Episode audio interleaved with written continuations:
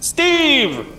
Oh, yes, yes, master. At long last, Holy we have returned. Shit, usually I have to call you for a little while before you.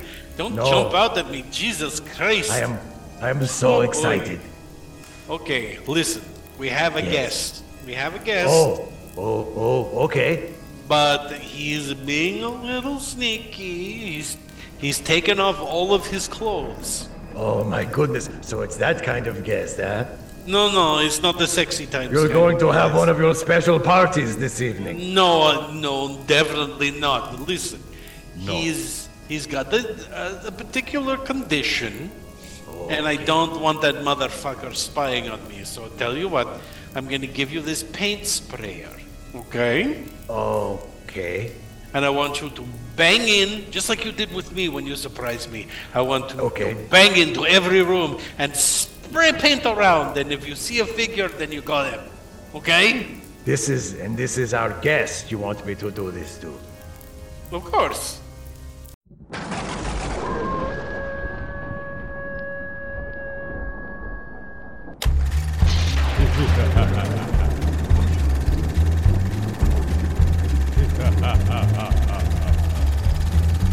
Blam, motherfuckers, we're back. Welcome to late seating. I bet you thought because that asshole said that they were going to be doing the Blues Brothers, that they had completely forgot about Professor Dracula and his henchman Steve. Say hello, Steve. Hello, master. The fools. They never The expected fools. us, but here we are. That's right. Just because the other people are are senile and they don't even know what what time of the year it is. Guess what? You're not getting the Blues Brothers. You should probably know this from the thumbnail already. We're not doing the Blues Brothers, are we, Steve? We're not doing it. Oh, we're doing No. the, the bloody brothers. No, we're Bloody not. You know what movie we're doing? Shut up. I know. Stop I was it. trying to do a thing. I was trying Don't to do do, a it. thing. Don't do a thing. They've already confused enough as it is. They're like, oh I boy, was- the Blues Brothers. Hey. And then I was get this. riffing. I was riffing on the Blues Brothers. There, I told Oh, you. they're- ooh, ooh, ooh, ooh, the Bruise Brothers. No, I don't. We're Because we beat doing, them senseless and they have bruises all over their body. We're not doing the Blues Brothers. We do I the scary know. movies. So why do you keep bringing up all of this? Okay, fine. Oh, the Blues Brothers. It's very good. Congratulations. Okay, but not appropriate. No, we're doing a completely different movie. And what movie is that for the millionth oh, time? yes. We are doing. Oh, we're going to do a review for you for the rem- for the marking the occasion of Halloween.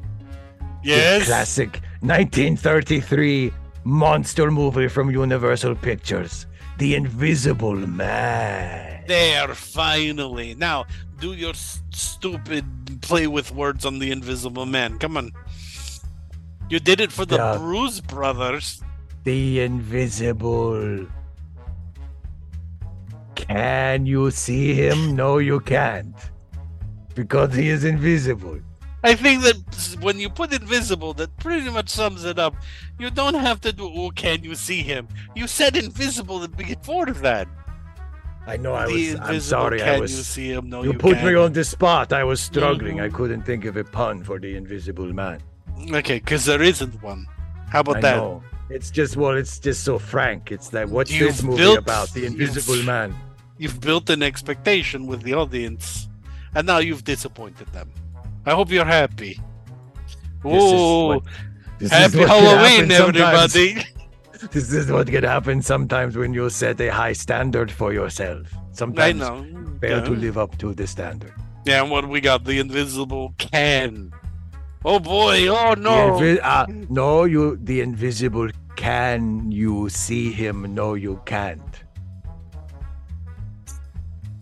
Still it doesn't make sense if you just No, say the doesn't. invisible can. That is nothing. No, you can. nothing. I could. I could go in my lab and make an invisible can right now. You want an invisible can? I'll go make one. I can imagine what it would look like. You would, you oh oh, a, a cylinder of beans in your hand. How are the beans staying together? It's in the invisible can. That's right. There That's you how go. it would go. How are you holding that cylinder of gravy in your hand without it sloshing all over the place? Ha! would you even invisible know? can. How would you even know it's gravy? There's no room. If you're canning correctly, there'll be no room. You leave some air, it's gonna go bad. Believe me, I've I've canned more than my fair share of organs from the villagers down in the village. You know, Leave a little bit of really- air. The What? really tricky one would be cranberry sauce because it stays in that shape anyway. You wouldn't be impressing anybody. or liver, human liver. human liver. I have to clearly mark. I have to clearly mark cranberry sauce, human liver, almost Mhm. the same thing. And you know that's my favorite dish at our Thanksgiving table is when you you the pluck it out of the Yeah. can and you slice it. Yes, liver is great. I yeah, love it's, it. it's delicious. The canned liver, it's delicious. I don't even know why we do cranberries. I don't eat them.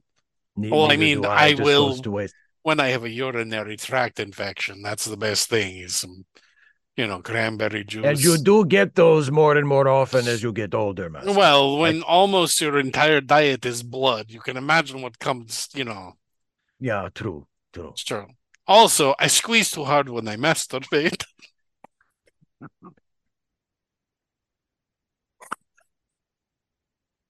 That'll Oh, do it. That looks- that'll do it. looks like it's time for my elixir. Here we go.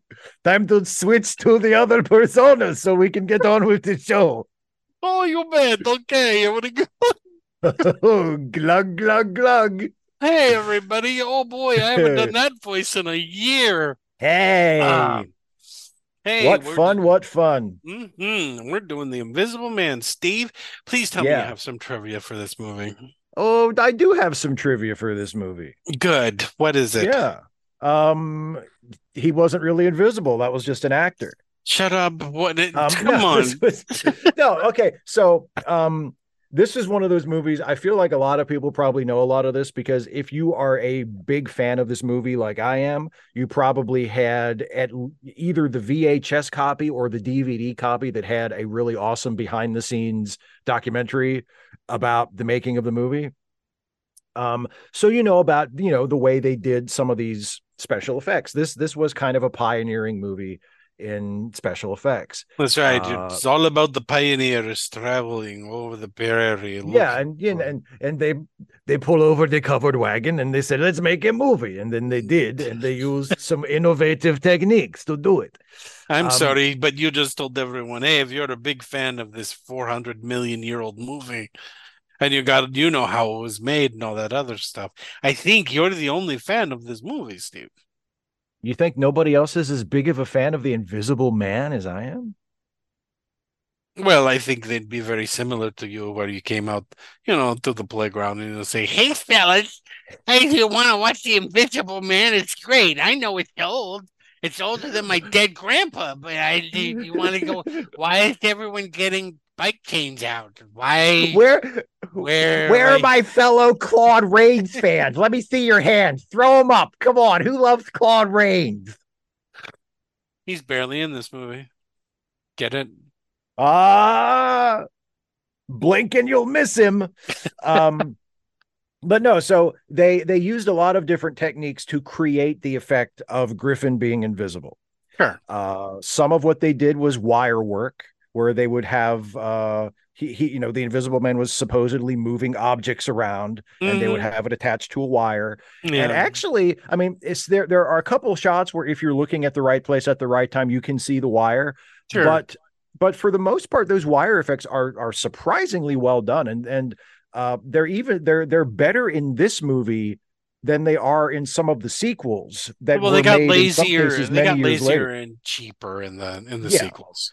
Yeah. Um, but so the wire work is is is fairly good, and they use that a lot. And then of course the most famous technique they used was, you know, when they wanted to show the invisible man taking his bandages off and you saw that he didn't have a head or he's Mhm. he's he's you know he's dressed but his he's invisible so you can't see his head or his hands or his feet uh, and that's obviously an actor doing that and the way they did that was because this movie was shot in black and white and you know nowadays we would do a green screen or a blue screen and and, Mhm. and digitally key it out but because they were shooting in black and white they were able to do it optically where they would shoot in front of a black background and Mhm. the actor would wear black and then would on top of the black would wear like if it was the invisible man in his pajamas he'd put the pajamas on on top of the black suit that the actor was wearing and then they would shoot the actor in front of the black backdrop and then when the Mhm. film was processed it would create a, a, a transparent background where the only thing visible were the non-black things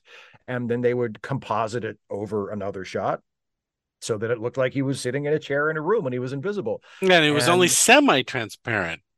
So yeah, the, yeah, yeah. There's a couple of the shots where it's like you can still kind of see through them because the you know Yeah. uh, it, the process wasn't perfect, but it's very effective and and very complicated because they had to expose each individual element of the shot separately. And there's there's a shot in the movie that's I mean it's literally like a five second shot, if even that long, of the Invisible Man in a bedroom standing in front of a mirror taking his bandages off Mhm. and he takes his bandages off and he doesn't have a head because his head's invisible and you see uh it just it looks just like an ordinary over the shoulder shot Mhm. of of a guy in a bedroom but that Sure. shot has but that shot has like four different elements in it because they had to shoot the invisible man from behind uh taking off the bandage they had to shoot the invisible man from the front taking off the bandage so that you can see his Mhm. reflection in the mirror they had to shoot the room the invisible man was standing in and then they had to shoot the room the invisible man was standing in from the opposite angle so they can have a Mhm. reflection in the mirror Mhm. behind his reflection so you know we it, it, it looks just like a completely normal shot but that took so much preparation and so much work to do because Sure. they had to do everything separately and then and then put it all together uh, to create a, a, a composite shot um and it and and it works and it looks fantastic Yeah. um, the Invisible Man, of course, played by the great Claude Rains, who, as you Mhm. mentioned, was barely in the movie. Um, but he was he was an experienced stage actor, but he had only appeared in one other film when he was Yep. cast as Griffin, and that was 13 years before. Um, so it was a silent movie. This was his second movie ever, his first sound movie after a long career on the stage. And Mhm. James Whale chose Rains because of the presence he was able to create using only his voice. Because James Whale was smart enough to realize, okay, we have this character who we're not going to see him for the entire movie, except for the scenes where he's, you know, wearing a robe and the bandages and stuff. But um, Mhm. there are going to be a lot of scenes where he's just not going to be in the movie. And we're only going to know he's there because we hear him. So we needed an actor with a voice that could create the presence of a Mhm. person being, and that was Claude Rains, one of the great voices in the history of the movies. Um, and uh, but he was an inexperienced film actor, and that created some problems during filming, especially in his scenes with Gloria Stuart, who plays his his fiance. Uh, she was a an inexperienced actor at that point herself, and she complained to James Whale that uh, Claude Rains was not giving her enough room in their scenes together for her to give her performance.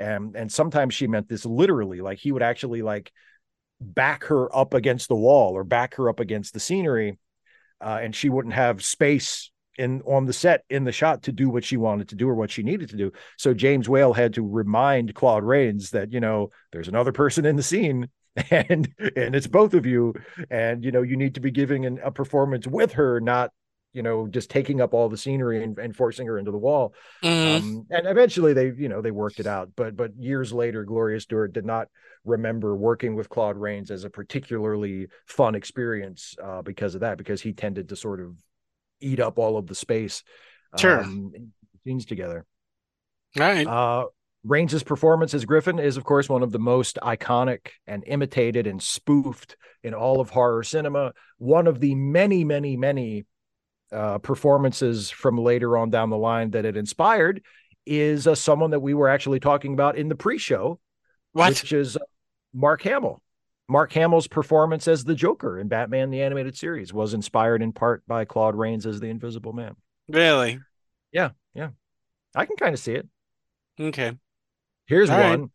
Though the film itself, though the film itself is bloodless, by its stated body count, Griffin is Holy perhaps shit! the- Yeah. Griffin Yeah. is perhaps the most murderous and bloodthirsty of all the classic Universal monsters. He, goes kills- on a spree. Yeah, he kills four people on screen. Mhm. Um, which you know is a little high for a Universal monster movie, but not out of out of you know not crazy. Frankenstein chokes people. You know what I mean? It's not like that. outrageous. Frankenstein. Okay. Ready? Go ahead. Frankenstein kills Igor. Well, Fritz. Yeah. Fritz. Yeah. He kills Fritz. Oh, I guess all of us hunchbacks look alike. Yeah, you do. I'm so And- disappointed in you. Shut up. And then and then he kills Dr. Old Man. Yes, he does. And and I yeah, that's it, isn't it? In the 1st Uh-huh. movie. Yeah. He doesn't mean to kill the little girl. Well, that's true. Yes, he kills the little girl, but that's yeah, that's not like a murder. That's like I I bet she'll float. Oh shit, never mind. Totally total body count three. Now, Yeah. here's the thing. In Dracula, we're not sure certain how many guys are on the Demeter. Right? The Right. ship that takes him from from Europe to Mhm. England. Right. But uh, let's say it's 20 guys. That's not that that's that's quite a bit of people. yeah. But not let's how about the Wolfman? Yeah. The Wolfman is like three people or no, wait. That's right. He kills what? Three people? Two people? Something like that. Yeah. Not many. The Mummy? Uh two people? Yeah. So so here's the invisible man's body count. right. And and this and this most of this is off screen. And we and Oh, we yeah. just we we we learn about it through dialogue. But so he kills four people actually on screen during the movie. yes. Yes, he does. Uh, he derails a train that's full of people. that, according to dialogue later on, killed a Mhm. hundred people. Yes. And uh, also, according to dialogue, he kills an additional 18 people who Mhm. are part of the search parties that are sent out to look for Oh him. yeah, So, because he's just pushing them off of fucking cliffs. so a grand total of 122 killings in the Mhm. Invisible Man. So he is one of the most prolific murderers in all of the Universal monsters. I think that's even even more than Freddy or Jason, That's you know what? Yeah, because yeah, that's true. Michael Myers, all those other guys. They were nothing. They didn't they didn't kill everybody on a train. Yeah, that's true because the people they kill are like the people that that we see them kill, and they kill people one at a time. You never see Mhm. Freddy like you know burning down a building with everybody inside. And, oh my God, there are two hundred people in that building. you know, like that Mhm. just doesn't happen. I don't um, know what's wrong with the with the monsters nowadays. They just don't have the the gumption of the Invisible Man. What a great what a great man he was. They don't make him like that anymore. I tell you, No, they don't. there was a killer. Oh boy. okay. Um, one one last piece of trivia. All right. So, uh, like Dracula and like Frankenstein, the Invisible Man is adapted from a famous novel hmm called The Invisible Man. Yes. But unlike those two Universal horror movies, The Invisible Man is mostly faithful to the source material. Of course. Uh, Dracula and Frankenstein are diverge from their from the novels pretty uh, severely. I mean, they they both get the, the Mhm. general. It, you get the gist of it. Like Dracula, the movie is it's, it's mostly like the novel, but there's a lot of differences. Frankenstein's like okay, it's uh, you squint and turn your head to the side. Yeah, it's Mhm. mostly the same. The Invisible Man is very very close to its source material. Um, there were some earlier treatments of the movie that never got made that did make much more significant changes. But when the writer who was hired to actually write this movie came onto the job, he um, just read the original novel and said, "You know, I think we can just film it like this." Uh, Mhm. so he he wrote a script that um, only makes a few changes, and some of the changes are Griffin has a little bit more of a social circle in the movie. He has Mhm. a fiance and coworkers that he doesn't have in the novel, and also in the novel, uh, it Griffin is depicted as kind of being a crazy asshole to begin with. yeah. To start with. yeah. Um, yeah. Whereas in the movie, that is explicitly chalked up as a side effect of the drugs that turned him into Of the monocane. the monocane, yes. So, Mhm. but otherwise than that, it's it's. It, I think it's of of the universal horrors that were adapted from, you know, pre-existing source material. I think it's certainly the the the most faithful to the uh to the original book. I think So- they made they made changes because they didn't want it to be like um, Jekyll and Hyde. They didn't want it to be like Dr. Jekyll and Mr. Hyde. Yeah, yeah. Mm. All right, you ready to hear who made it? You ready Yeah. to find out who's responsible for this fucking thing? It was directed by James Whale And you know him as the director of Frankenstein and Bride of Frankenstein and Precious Little Else. He did other movies, but not nothing great. Those are his those are his two big bites, and he got a one third bite with this one. Screenplay by R.C. Sherriff, and he also co-wrote "Goodbye, Mr. Chips" and a whole bunch of garbage that you don't know because just he worked. He was fine. Produced by Carl Laemmle Jr. And boy, oh boy, have we done a lot of his movies. yes, we have. Aside from Dracula and The Mummy, we also did All Quiet on the Western Front. So he can do serious yeah. movies too starring Gloria Stuart as Flora Cranley. And you know her from movies like Gold Diggers of 1935, The Legend of Lizzie Borden, and the worst out of the bunch, Titanic. That's right. She was the old lady in Titanic. She was the best thing in Titanic. She was the only good thing in Titanic, as far as I was concerned. William Harrigan. Nope, no. Claude Rains as Dr. Yeah. Jack Griffin. Also, did you notice this when they showed the beginning, the opening titles? Did you notice that it said Claude Rains and then underneath his name it said like he's the invisible one? Yeah, in parentheses. It's like just just it's like in case you're wondering which one he is. Yeah. He's, he's the, one the, one you can't see for most the of the movie. You can't see. Um but you know him from The Adventures of Robin Hood, The Wolf Man, Casablanca. Take your pick. He's been in oh, dozens and yeah. dozens and dozens of movies. I mean, he's been in several movies that we've already reviewed, aside from mm-hmm. The Wolf Man and Casablanca. Uh, he was in uh, Lawrence of Olivier, uh, Lawrence of Arabia, wasn't he? Yeah, he was. he played. He was, uh, yeah, yeah, I think he was. William Harrigan is Dr. Arthur Kemp, and uh, he ain't done much. But I picked one movie at random out of his thing called Nix on Dames because I oh, just oh love boy oh boy you can't get more period specific slang than a movie called Nix on Dames, can you? Nope. anyway, he plays Dr. Cranley. Una O'Connor as Jenny Hall, and she's been in a lot of whale movies and a whole bunch of other movies too.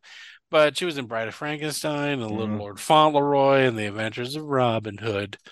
Um, she's the one that goes, "Oh, she boy too." I she's the one who screams. She's the wanted, loud one. I wanted to punch her out. She needed to be quiet. Her poor, her poor husband got beat up by the Invisible Man, and she's screaming right next to him every time she looks she, at him. She screams right into his ear. mm-hmm. Forrester Harvey as Herbert Hall, and he was in The Wolfman, and uh, Rebecca. Dudley Digges. Jesus, Dudley, I'm sorry for all the times you got beat up.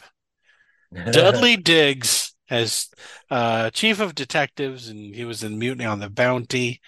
E. E. Clive as Constable Jaffers, and he was in Bride of Frankenstein and the Bulldog Drummond films, of which there are an obscene number of them, and I've never seen a single one. Recognize the either. name, yeah. Dwight Frye as reporter and he was in Dracula as Renfield. Renfield. Frankenstein yeah. as not Igor. And Bride right. of Frankenstein, I don't remember who he played in Bride of Frankenstein. Do you? Yeah, I forget who he was in Bride of Frankenstein. But mm yeah, he was in Bride of Frankenstein as well. Yeah. Mm-hmm. Okay.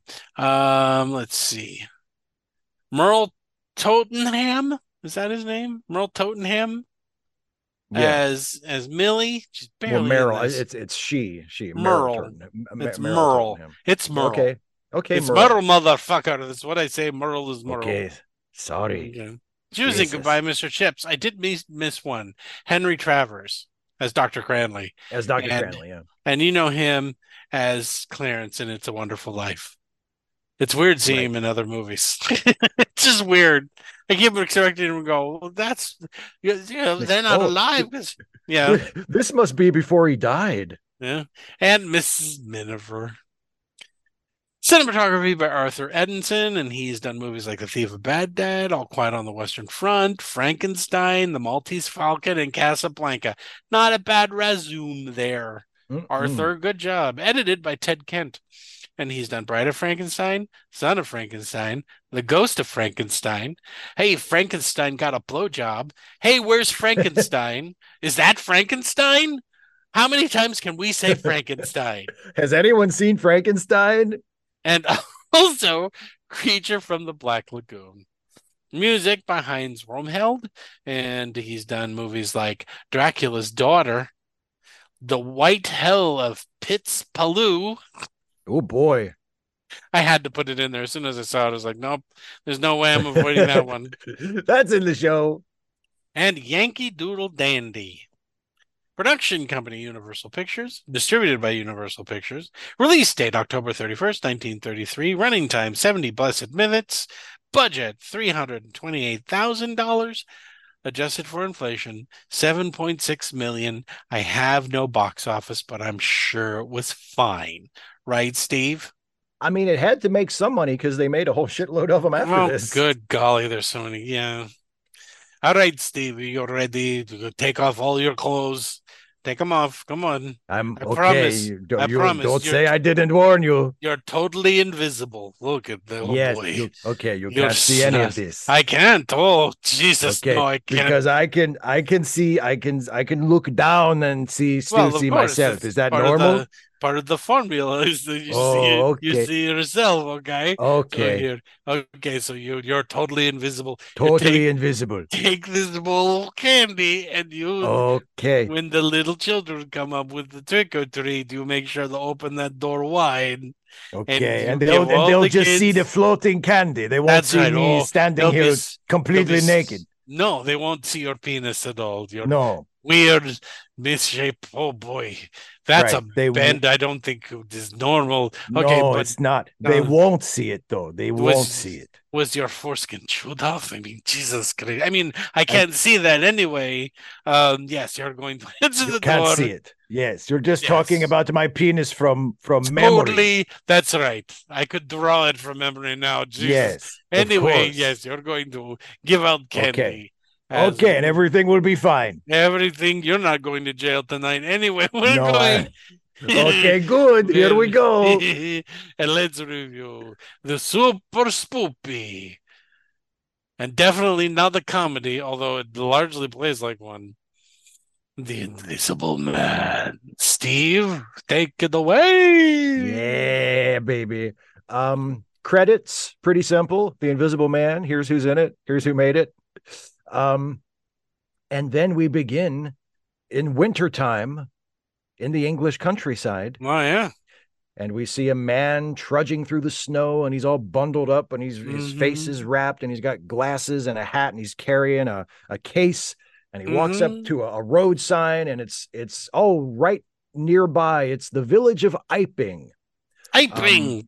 which is a real place which is a slight departure for the universal monster movies. yeah, They we can actually take place in, locate like, this a- place. Yeah. yeah, they usually take place in kind of a nameless, generic European Mhm. village, but this Iping is an actual place in England. That's right. Um, Filled anyway, with so pumpkins. Just filled, filled with brim apparently, with some apparently. of the dumb, dumbest pumpkins you can possibly imagine. so uh, we cut to the uh, the inn in the town, the Lion's Head Pub and Inn in in Iping, and we just get a little bit to kind of set the scene. You know, it's kind of funny. There's a guy pretending to play a player piano and then he finishes the song and turns around and kind of takes a bow and then the guy sitting next to him puts another quarter in and it starts playing again so he has to turn around real Mm. quick you know because he can't really play um people playing darts and just you know kind of having fun and hanging out in the pub uh As much fun then- as you can have in a pub in the middle of winter, in, the in middle of dead England. of winter yeah in Yeah. the dead of winter during a snowstorm and then the door is thrown open and it's the stranger from the road that we saw and He just looks Uh, funny. Yeah his He's he got looks like bandages all over his face. his face is bandaged he has what it seems like a very obvious false nose he's wearing dark glasses and he just kind of Mhm. stands there for a second and everybody looks at him and backs away from the door and they're like oh this guy seems like trouble yeah. and and he walks down to the bar and he leaves the door hanging wide open so we know instantly that he's an asshole hmm and, And, it's like, give me a room. Give me a room and a fire and the the innkeeper's like well we usually don't you know let rooms out in the winter time and he's like you can get a room ready i want a room now room. motherfucker Also, I'm totally not invisible. yeah don't even ask about why Don't. i dress like Yeah. this because it's not because i'm invisible and i Because I like it. you. I'm weird. I enjoy it's it. cold My mommy used to wrap me in bandages when I was a baby. It's the only way I feel safe. i Don't feel ask safe me. So Una O'Connor leads him upstairs, gets him a room, and he's like, "Okay, get the fuck out." Yeah. no, he says, "Give me some bring bring me some food, and then I, then I want to be left alone." Right. And he closes the the shades, and she brings up food, and she goes downstairs, and the lady's down there, and she's like, "I forgot to bring the mustard," and she's like, oh, "I don't remember." She's everything is on a, a much higher octave than normal human hearing. Yeah. She's, um, I'll bring up the mustard. He comes up the stairs and he's eating, and his bandages are off, and he covers up his mouth, and he's like, "Give me, give me the fucking mustard and get the fuck out." Right? Yeah. And she comes downstairs and she's like, "Oh, he's weird." Yeah, he's all bandaged all over, and you know, and the the, the people in the pub are like speculating, you know, oh, he's uh, he was probably in some kind of accident or he mm. he's snow blind. That's why he has to wear those dark glasses. Like they're just kind of gossiping and mm. trying to mm-hmm. guess like what his deal is. Yeah. So then we cut to uh what's his name's house? Dr cranley's place. Dr cranley's place and it's in another time and there's no winter at all. We can see straight out his windows. there's nothing. There's no snow. There's no nothing. I see green trees and his daughter comes downstairs and she's like, "Daddy, where'd my boyfriend go?" And he's like, "I don't know." He, he said he was. He look. He said he was leaving, and uh, and he maybe, left. Uh, they talk about him like he's a dog who ran away. I know. I know. Like his Flora is like, "Oh, I haven't heard from him for weeks, and I don't know what's happened to him." And her dad's just like, "Oh, he'll probably come back." mm-hmm. And then, uh, what's his name? The yeah, Kemp. The, Kemp Kemp comes in and he's like, I don't know where he is. You should get over him and you should let me put my dick in you. And she's like, No, yeah. I love him. And he's like, Oh, but my dick. And she's like, I don't care. They have this argument over a vase, a, a thing of flowers. I was trying to figure out what Whale's trying to do here. She's on one side of the flowers and Kemp is on the other side as they have this argument about how he's not coming back. And he's like, Yeah, but you could give me a hand job. And she's like, Leave me alone. I don't want to give you a hand job he's been gone for like three hours. I don't know how long he's been gone, but like five days or something like that. He's been gone for at least a few days, if not a little mm-hmm. bit longer. Yeah. Yeah. Cut back to the place with the weird guy with the bandages all over his face, right? Yeah, it's been a and... few days. He's been there, and uh the uh, uh Jenny, the Una O'Connor character, uh mm-hmm knocks on his door because it's lunchtime, but he doesn't want to be bothered because he's in there work. He's set up his science stuff now. Yeah, he's got a he's bunch got like of science stuff all out. A bunch of chemistry set stuff. And he's like, he's he's kind of like talking to himself and going like, you know, mm-hmm. you fool, there you you have to find a way back. There must be a way back, you fool. Yeah. Mm-hmm. And, and, she's uh, like, yeah. I don't want him here anymore.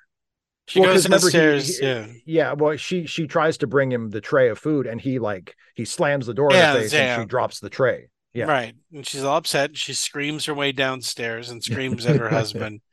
I don't want him here anymore. You go upstairs and you tell him. I don't want him here anymore. And he's like, okay, fine. Jesus, really? I gotta go. Okay, fine.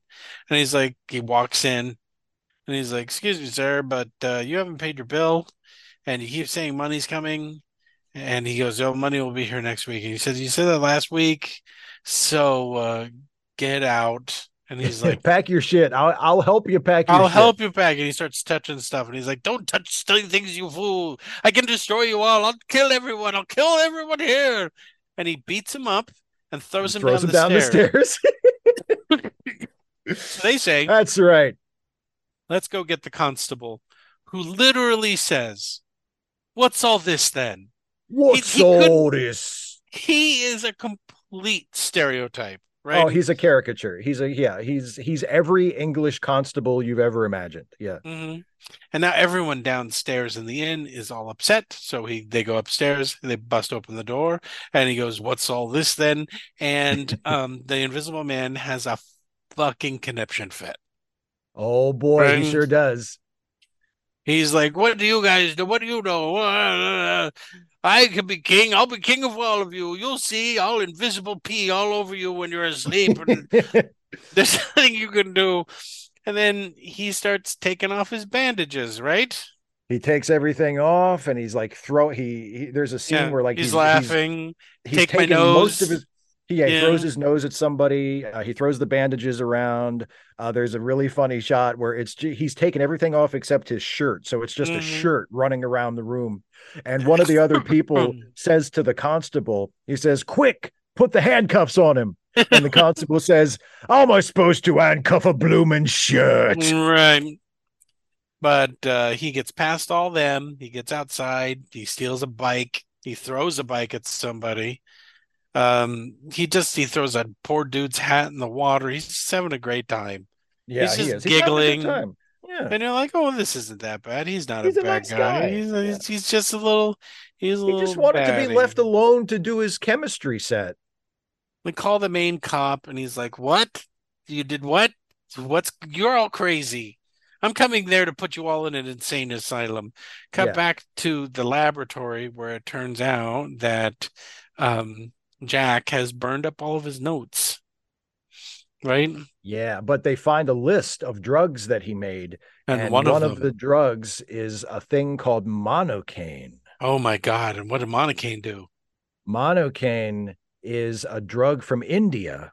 It's a That- bleaching agent. Yeah, it takes it drains color from everything, and uh, apparently Griffin didn't know this because he was working from older science books. But luckily, Doctor Cranley knows he's he's more in the know, and he knows about this German experiment where they injected monocane into a dog, and the dog turned completely white and also And- went crazy. and went insane. How do you how do you can you tell that a dog went insane? I don't know. You sit him down with a therapist and ask him a bunch of directed questions. This dog is delusional. he's barking at things that aren't there. He thinks he's a chihuahua when he's obviously a Great Dane. Cut back to Jack Asshole's house. What's his name? Um, it's not Jack uh, Kemp. Good Yeah. golly, Kemp. You're never supposed to like Kemp. He's a creep. He's just a fucking creep. Well, if you don't like Kemp, I've got good news for you. I do, yeah, boy. Oh Just boy. wait. He's sitting down there. They both, for the most part, both, um, both of the doctors have figured out that Jack Griffin has probably turned himself invisible. they they have their like it's a suspicions. yeah, Yeah. like it's a Yeah. thing. Yeah. Because everyone's talking about how there's been an invisible man. And he's sitting there and he's about to undo his zipper to masturbate over over Flora. And Yeah. guess guess who shows up?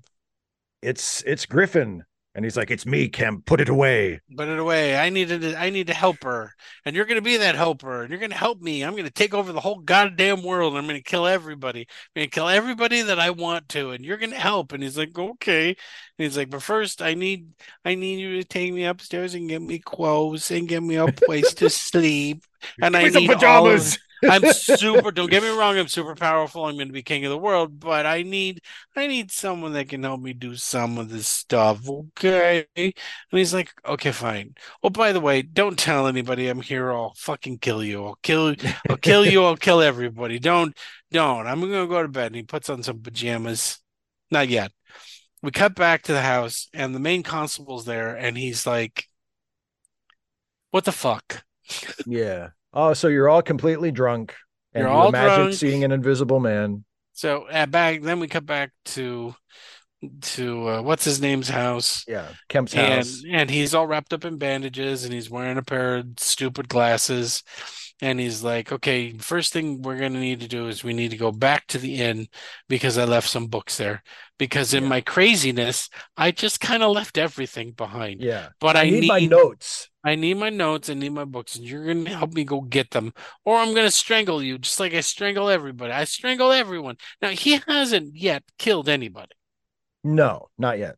He threw a guy down the stairs, but we haven't seen And him he kill he choked he anyone. choked the policeman, but I don't think he actually killed him. which police. No, he hasn't choked a policeman. oh, the, no, old. the, uh, the the guy the, the first one, the guy with the mustache. The first the one, yeah, the guy with the- this? I don't think he killed him.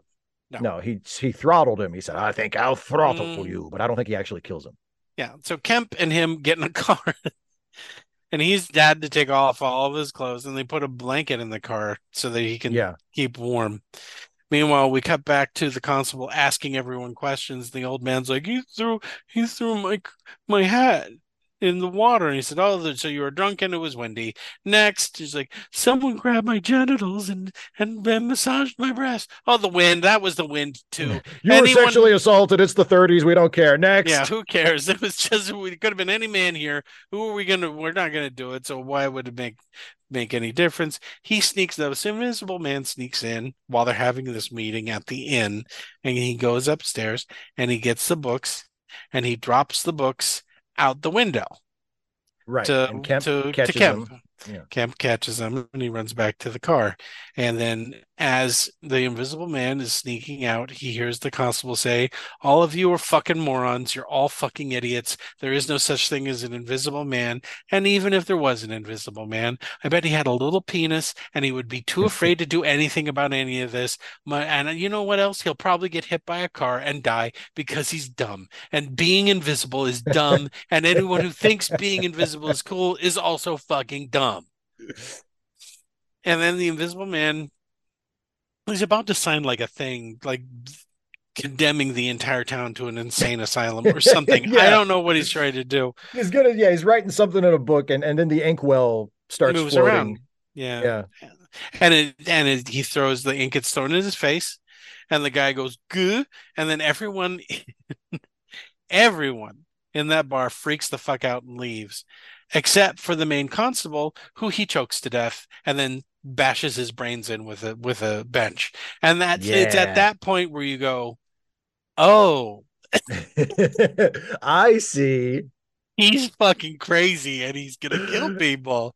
And then I love the way he he gets into the car with Kemp and they're driving away. And he tells and him, yeah. He tells him very, very casually. He says, It was cold. I had to take some exercise. I killed a stupid little policeman, smashed mm. in his head. And it was like, oh, oh, cool. Good great. Shall I describe his brains to you? Please don't. Please don't. I'm doing something with my penis while I think about what I've done. I'm okay, so glad I can't. I can't see it. Please.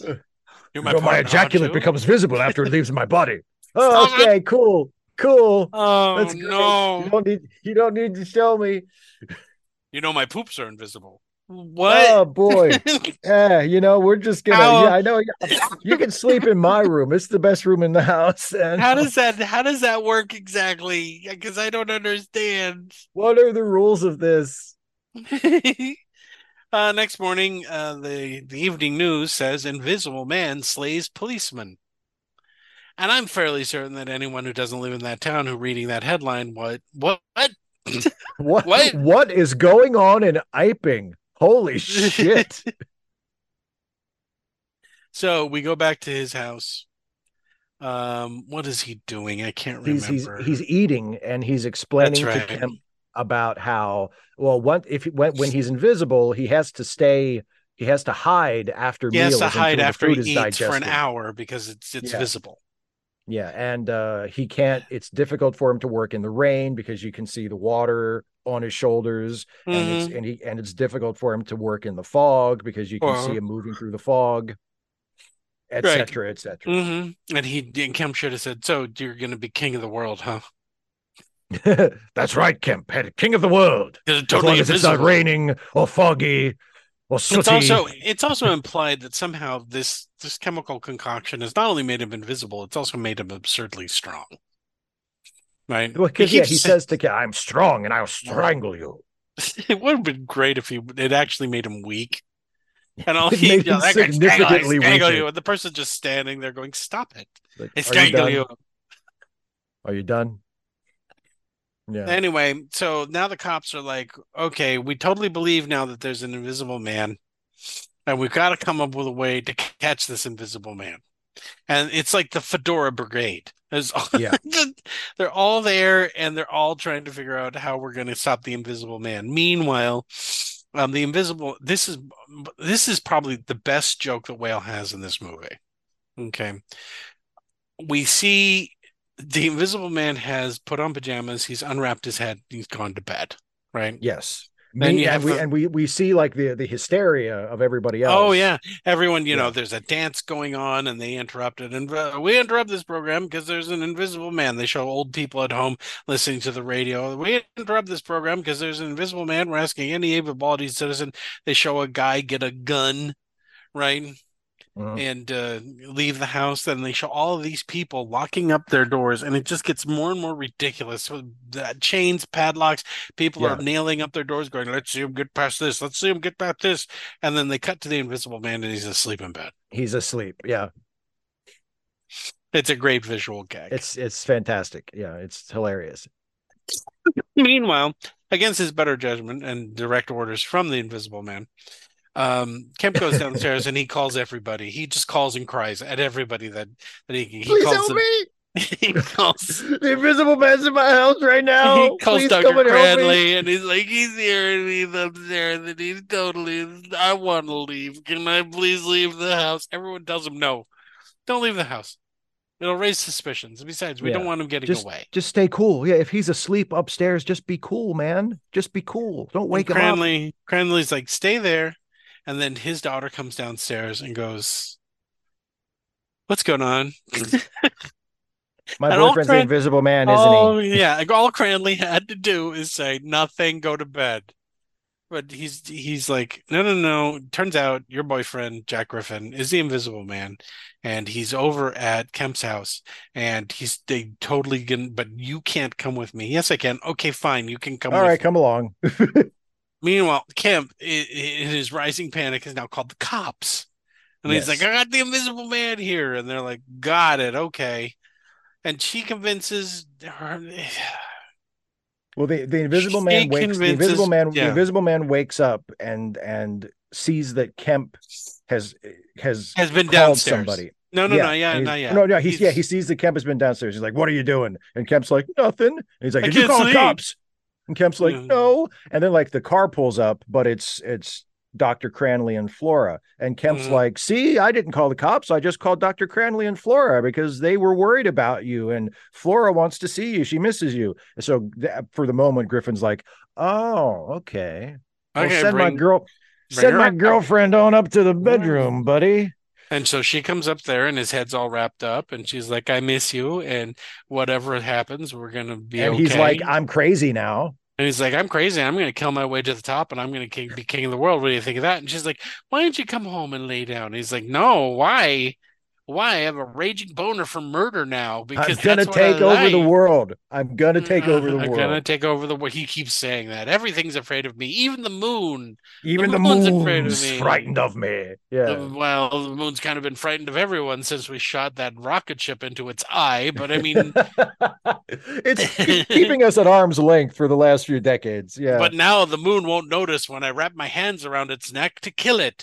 I'll she's like- throttle the moon. Just like the moon doesn't have a neck. I'll kill you for pointing that out. Oh, the moon's neck is invisible. Eh? Eh? But he's like, don't, just don't. Just So like, and don't. then, and then the, the the cops show up. Yeah, and they got a plan. They got a plan. They're going to surround the house. They're going to link arms and make a ring around the house.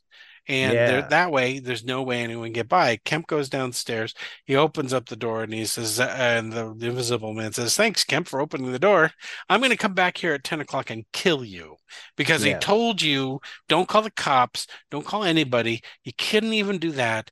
I don't know why I'm not killing you right now in fact, it'd be hard if you asked me the question right now. I don't think I would be able to give you an answer why I'm not killing you right this minute. Instead, I'm setting an arbitrary time at 10 o'clock tomorrow and I'm going to kill you. Okay?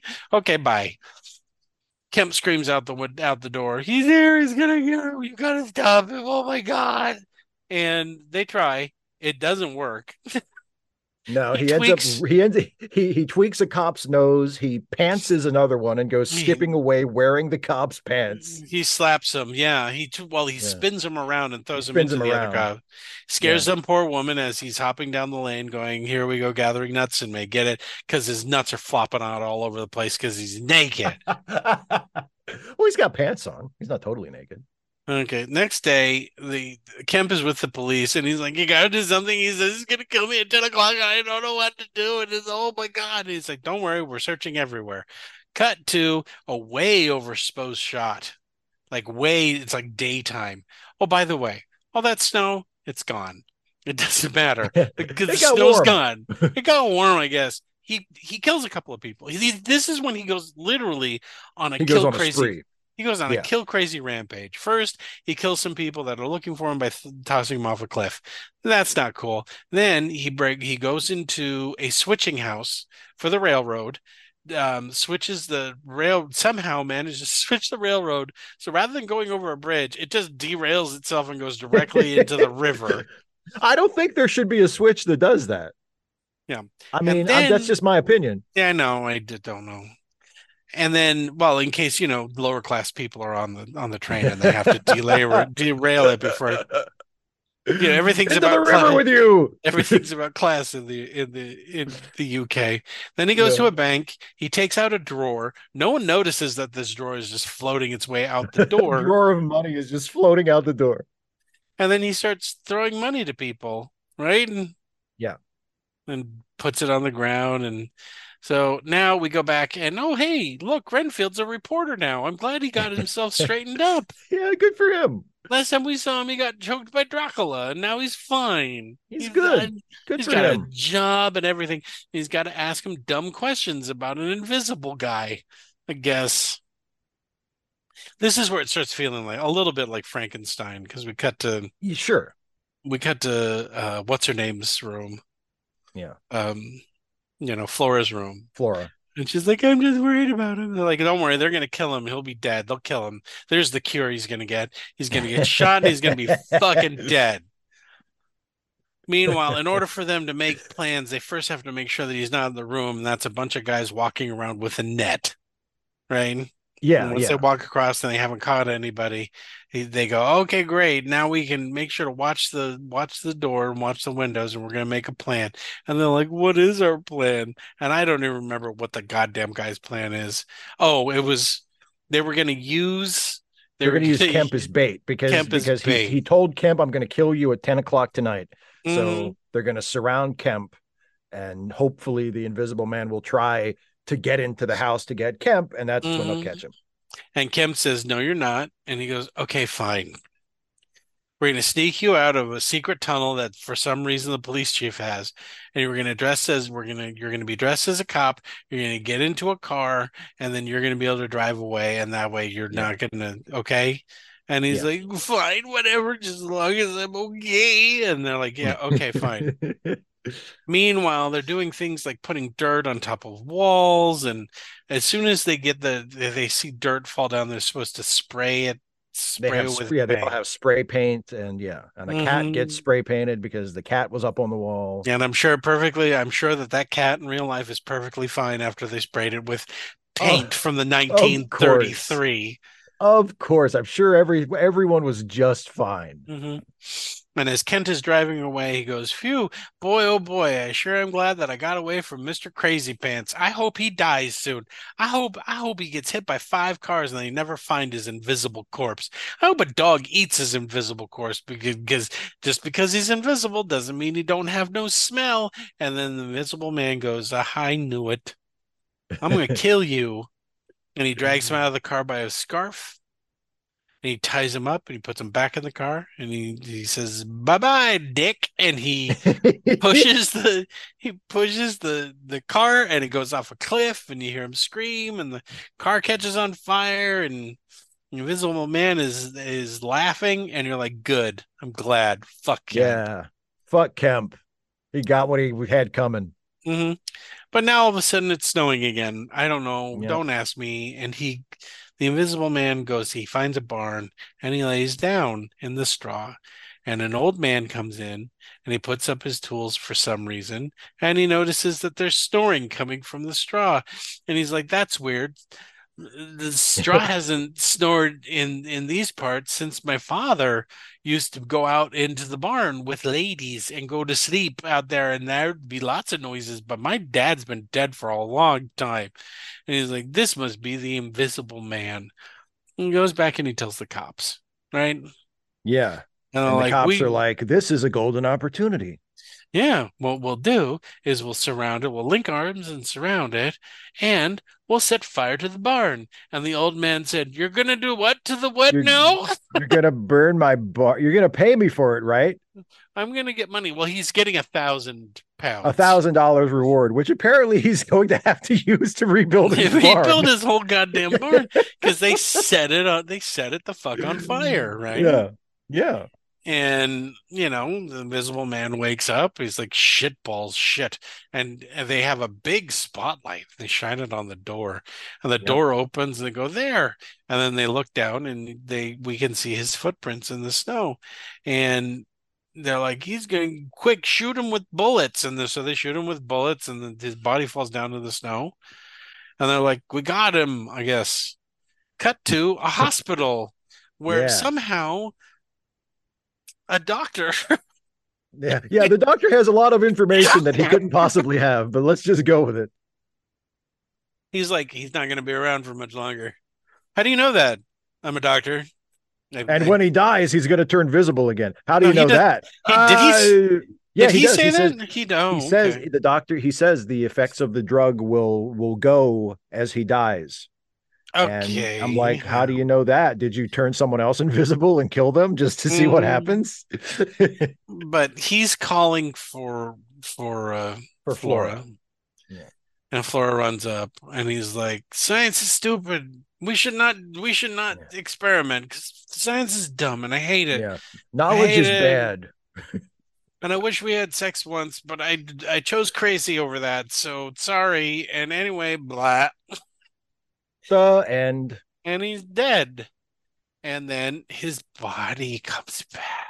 And we finally get to see what Claude Rains looks like. That's right. He's so young. Look how young he is. Young and a, that, that thick mop of hair. So young and dead. And uh, so he fades back in, and the movie's over. We pan out from his dead body. Yep. That's So, right. Steve, so Steve, how do you feel about this not scary uh, movie about a lunatic that kills lots of people, and not in a scary way, but just like, hey, I'm gonna kill you. You know what? Anybody could have derailed that train. He did not need to be invisible. no, hit the guy- Just yeah. He hit the guy over the head with a glass pitcher, did some things on the tra- tide, and anybody could have killed him. He didn't have to be invisible for that. Look, we've all derailed trains. Okay, it's mm, not sure, a big deal. it's what It's we do in easy. it's what It's we do in summertime. It's it's easy and it's fun. It's fun. It's, it's easy and it's fun. My favorite one is, you know, you put some some dummies that look like little kids lying in the tracks right in front of you, so they can the guy who's driving the train can see it, see it from way off, and he's like, "I've got to put on all the brakes," and he puts on the brakes, but you've greased the rails so it can't stop, Yeah, and the front part speeds up, but the back part slows down, and then it just everything goes over, and then you have your pickings. it's beautiful.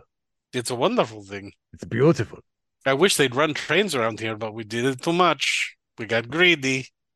You know, you just have to you have to give it some time for it to come back. You know, it's like when you when you when you hunt too many of the same animal, eventually you just have to give it a few years for them to, you know, for the Mhm. population to grow back. Same thing Yeah. with trains.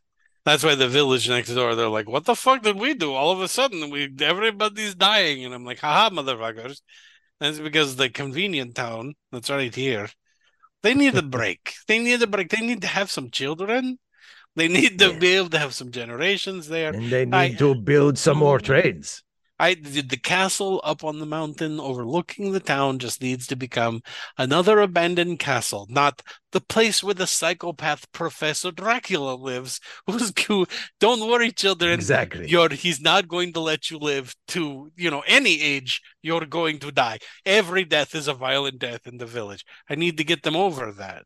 Trains start Exactly. running again. You know they they actually keep the Burger King open past you know seven o'clock. Everything closes at sunset in the town. I need them to get out of that. So that's why the uh, the town next door. Oh, they're gonna get it good. They haven't. Oh boy, it's been like two hundred years. Oh boy, they don't even they they leave their doors unlocked. Can you believe that shit? They leave their The doors fools. unlocked. Oh, they'll learn. Not a single wreath of garlic anywhere, except in the kitchen. I never go in the kitchen, but you know, everywhere else, I just pick them off one at a time, one at a time, and I vary it up so that they- can't guess. I was like, oh, oh no, the baby went first. No, the baby goes last. And sometimes I don't even take the baby. I leave the baby in there for days. Days, especially if it's out in the middle of nowhere. I walk by, knock, knock, knock, wah, I hear the baby. I go, ha ha. You just get So- to starve, starve to death, baby. So anyway, the Invisible Man. what? Oh yeah. So, Steve, how do you feel about this motherfucker who no one can see? Who is basically he is a killer. He's pretty good, I have to admit, but he isn't a fucking monster. He's not a monster. Don't say he's a monster. He's just an invisible guy. Granted, he's got a pretty good kill count. But how do you feel about the Invisible Man? Ooh. Um, as I think you know, it's one of my favorite movies. How dare you? Um, I How dare you presume I know something? I I love all of the classic Universal monster movies. And With the exception mo- of one. I'm not a huge fan of Dracula, but hmm but I, as a as a group, I I just I love those movies and the um, mummy's not that great either. Mummy's the not mummy's great. the mummy but, has yeah. some great things about it. You know, it has some great the things. mummy's about good. The mummy's Mhm. good. It. Mhm. Um, but no, I think the invisible the, the Invisible Man might be my favorite one. Um, it's it's either it's either that or Bride of Frankenstein. Those are like one two for me, and and Mhm. it's it's one of my favorite horror movies. It's one of my favorite movies, just period. Um, we haven't done Jekyll and Hyde yet. and Jekyll and Jekyll and Hyde is another one, but yeah, the the nineteen what is it, nineteen thirty five, the Fredric Fredric Mark. March, No, it's Yeah, it's actually earlier than that. or is it thirty two? I think it's Something, I don't closer to Dracula and Frankenstein than it is. Uh, yeah but it's yeah i mean that's that's that's great that's brilliant Mhm. um Yeah. but yeah this but this this is fantastic and um there's so much about it that i can talk about i'll try to limit myself to just the the major parts of it but um i mean first and foremost claude rains as griffin Mhm. uh In a you know, thankless get- role. I mean, yeah, because like you, he's literally not in the movie for all for the entire movie. I mean, he's on Mhm. screen, but when he's on screen, he's wrapped in He's bandages. invisible. and- no one knows what Yeah, he looks and- like. Yeah. Yeah, you don't actually see his face until until that final shot, and then he's just laying Mhm. there.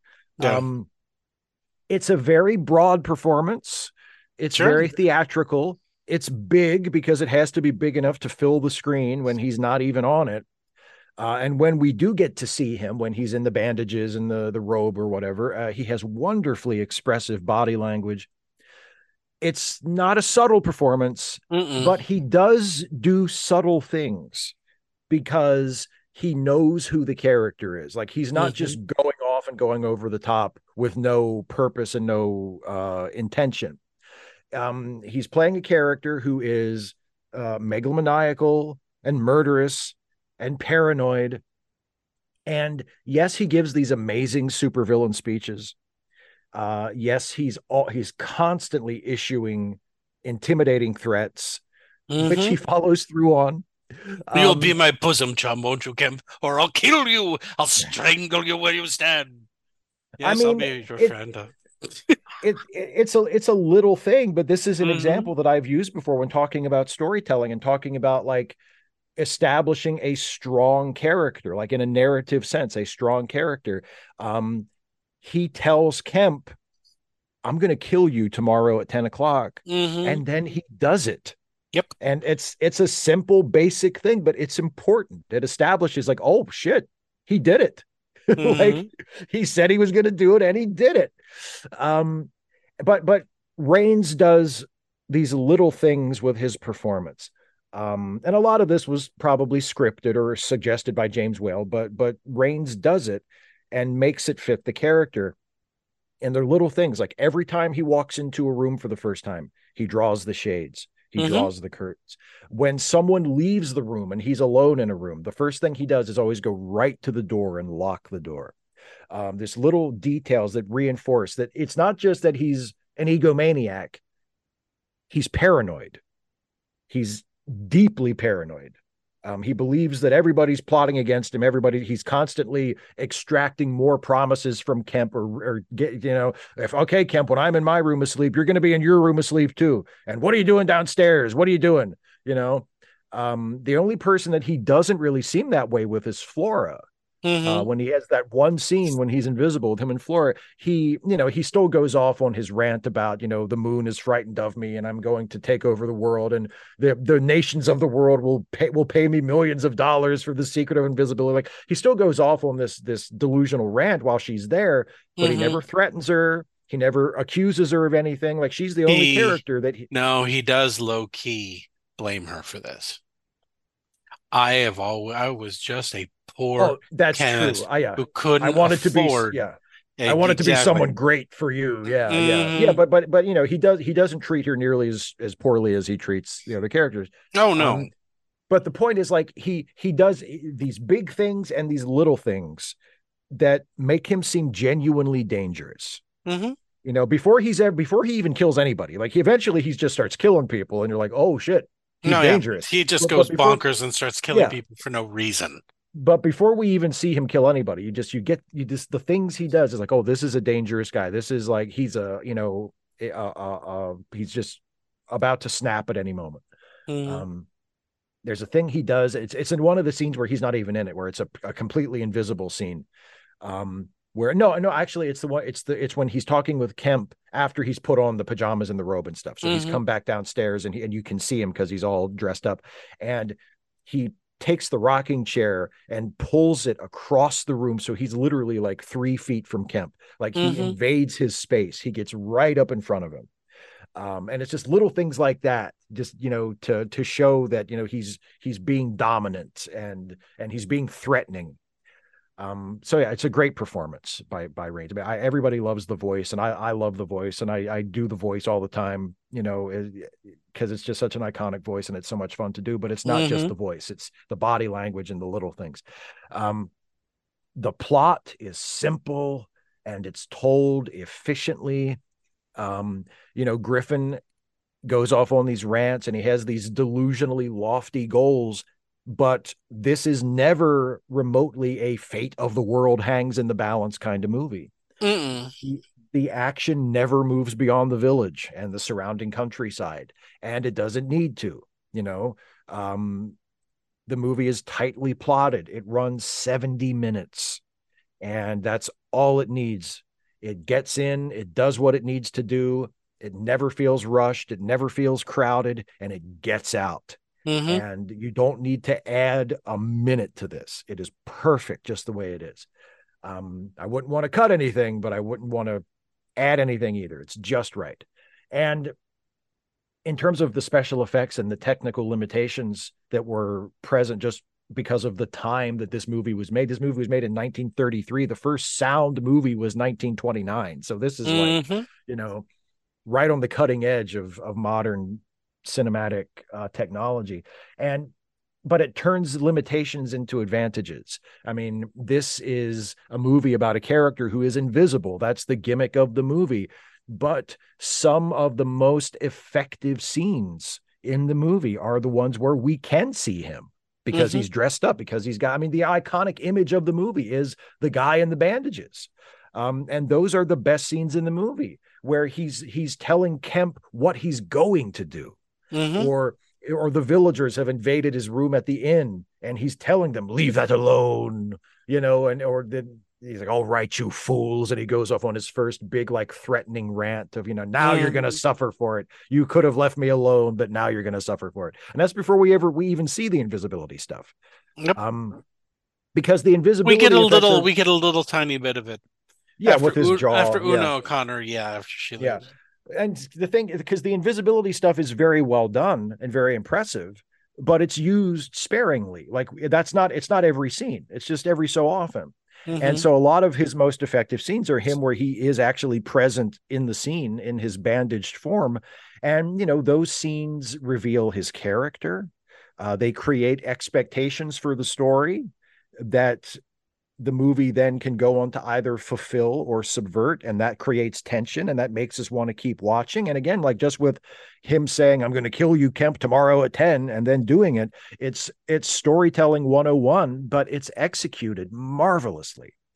Um and you know the plot creates these little puzzles to solve. And the one the main puzzle is how are they going to catch the invisible man when you can't mm-hmm. see him, you know, and you have to watch the the cops try to figure it out. And then the other one is, well, how is the invisible man going to kill Kemp like he promised when Kemp is surrounded by cops? How's he going to do it? And then you see how he does it and you get mm-hmm. to to watch and wonder what happens and then see what happens.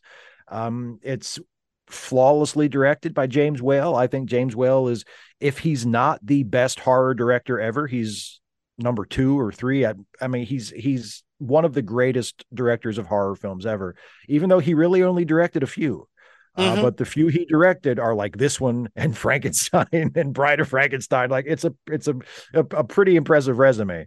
Um, and you know, there's a lot of typical James Whale touches. There are these big, beautiful sets uh, like the set of Dr. Cranley's house, this massive mm-hmm. set, big high ceiling and huge walls and impeccably decorated. Um, and the the action is well staged nothing is overdone i mean i love i love the the scene where he near the beginning where he throws the guy down the stairs because it looks like he just throws a guy down the stairs. Mm-hmm. Like it's not overly choreographed. It's not made to look like a super impressive, like impactful action scene. Mm-mm. He just grabs the guy around under. He grabs the guy under his arms and drags him into the hallway and just throws him down the steps. And that's mm-hmm. it. It looks real. It looks real. and real. laughs at him. And yeah. laughs at him. Um, you know, so it's it's it's really well directed and really well staged. And then last and to me most importantly the movie is hilarious. It mm. so goddamn funny. It is the the wittiest and the most subversive of the classic Universal monster movies. It is self-aware. Um, it's cheeky. It's a little bawdy. It's ironic. He was, he was Freddy before Freddy. Yeah, yeah, absolutely. Um, it's it's so funny in its own right that it mm. almost defies parody. I mean, look at like how far because there there are some Invisible Man jokes in uh, Young Frankenstein. It's mostly mm-hmm. spoofing Frankenstein, obviously, but there's some Invisible Man stuff in there too, especially with like the cop, you know, the the Mel Brooks version of of the Village Cop, mm-hmm. and you know, just like look how far he has to go to get to make it seem more ridiculous than it already is mm-hmm. um, because it's you know you said earlier like it's it's almost not even a horror movie it's more of a comedy uh, i would agree with you and I think that's one of its strengths. Like I watched this movie, I just watched this movie yesterday to prepare for this for probably the hundredth time in my life, and it makes me laugh every single time, like the first time. It's just really, really funny.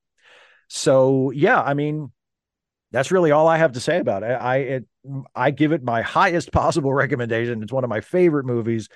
Um, it's a movie that deserves to be seen and seen again. It's a classic. So there you go. Over and here's here's my problem with the movie. You ready? Yes. It's not long enough. I know that you think it's a. I know you think it's the perfect length. It has everything in there. However, you know what? I while I was watching it, I I thought, you know, it'd be nice to see what he was like before he took the fucking potion. Everyone keeps talking about how this potion has driven him crazy and how this potion has made him a megal and how, oh, it drove that dog crazy. So it's definitely going to drive him crazy. And so we only see him as crazy. Right. We get that little, it's what, two lines at the very end of the movie. We shouldn't meddle in whatever, you know, blah. yes. yes. We shouldn't meddle in God's cocaine or whatever it was that, you know, whatever it was that he said is basically don't do yeah. science. Don't do science. It's stupid. Blah. And then he dies. But i think that some of the things would have had greater impact had we seen him and it doesn't have to be you wouldn't be adding terribly much. At best, five to maybe ten minutes of here's Doctor here's Doctor What's His Nuts, Doctor Jack Griffin, and here's his fiance, and she's like, "Oh, you still fiddled around with that?" And he's like, "Yes, yes, of course," and blah blah blah. So we actually see him develop the thing. He goes off to take it in secret. He's lying to all of his friends. I need I need to go to beat a prostitute to death or whatever it is, whatever whatever excuse yeah. he gives, so they can go off, and then he takes it. And when we get a neat scene of him turning invisible, right? You know, it'd be like, ooh, we get to see his guts and everything, and he turns invisible, and he goes bonkers. That's all I would like is a little thing at the beginning, and his death is nothing. His death is he stumbles out of a barn and they shoot him. And that was it. And they only shoot him once, don't they? They just uh, he Uh, lines him up once or twice. Yeah. And then he's dying because we can't operate. Eh, What he should have, what would have been a great ironic ending to this, is if the doctor said, "We can't operate on him because we can't see his organs. Right. We there's nothing that we can do. He's going to bleed to death, and we can't even see the blood that he's bleeding." Right. Now, you know, they could say, "Well, we can see the bullet."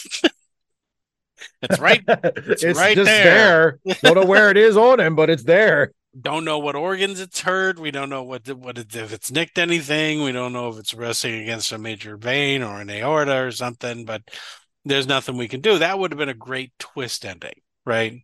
Mm. That the Invisible Man who keeps talking about how how powerful he's going to be dies because there's no way to there's no way to fix him because he's invisible. He made it even worse. They said, "Well, we don't know. It could be a simple wound that we, you know, it could have been something simple that we could have fixed easily, but we can't see him, so we can't operate." Mhm. And then he dies, and he says something like, "I'll rule the world," because he's not cured. It makes no sense for him to go. We shouldn't be tampering with this thing, Glack. He should have been like, "You, oh, you fools! You'll see once I once I heal," and then he dies, right? And then yeah. turns back, and then it's a tragedy, right? But in the way they presented here, he's already an invisible man, which I appreciate. We're starting, you know, in media res. We're we're starting off right at the very big. He's already invisible, and then we have to listen to people talk about shit in exposition. Well, then then he did this thing, and then he ran off, and oh, he must be the invisible man. Really, you think so, Dick? We know he's the invisible man already. I wonder if this Griffin guy they're all talking about is going to turn Mm. out to be the Invisible Man. But yeah, he is a psychopath, and yes, he did kill a lot of people. And yes, I do. I don't get me wrong. I love this movie. I think it's a great movie. But there are things that they could have done to solidify our relationship with the Jack Griffin character a little bit more, because all we know of him is as the psychopath, invisible killer. That's all we know him Right. as. And I think it would be a little bit more impactful if we knew for example, that he was a nice guy. Maybe he was a little driven. Who knows? And he's got a girlfriend, and may who maybe maybe Dr. Cranley doesn't approve. He's a poor Mhm. chemist. Maybe he doesn't approve him. You know that there are outlying factors for him to suddenly, you know, take the serum and and turn invisible, take the drug and turn invisible. The other problem I had with it is is that they and this is just apparently you can take a drug and it stays in your system forever. Yeah, yeah, I know. It, it doesn't just, you know, you don't like eventually Yeah. you- it washes out, you know. it just permanently stays in your body. You're Yeah. just permanent. It's permanently there until you can create an antidote, which he's trying to do. He's trying to create an Yeah. antidote. that's yeah, that's why he wants his his notes from the Yeah, because oh, yeah, you can't sell half a thing to a nation, right? Yeah, No. selling the invisibility and then the non-invisibility. Of course, you're sending you, you imagine entire invisible armies, and I'm like, yeah, c- completely unarmed invisible armies that aren't wearing any clothes. That yeah, sounds that's the great. sec- that's the future of warfare. Yippity yippity. So I enjoyed it. I do enjoy the movie, despite the fact that there they, there could have been a few things that would have allowed us to link with the, the Dr. Jack Griffin character. Because again, this is a monster movie. It's tragic, you know, and Mhm. he has a tragic end, right? Um, but I liked it. It was good. I recommend it. Steve, you recommend it? It's a I classic. highly recommend it. Yeah, absolutely a classic. One of my favorite monster movies. One of the best, if not the best, of the Universal of the classic Universal. He is movies, not a monster.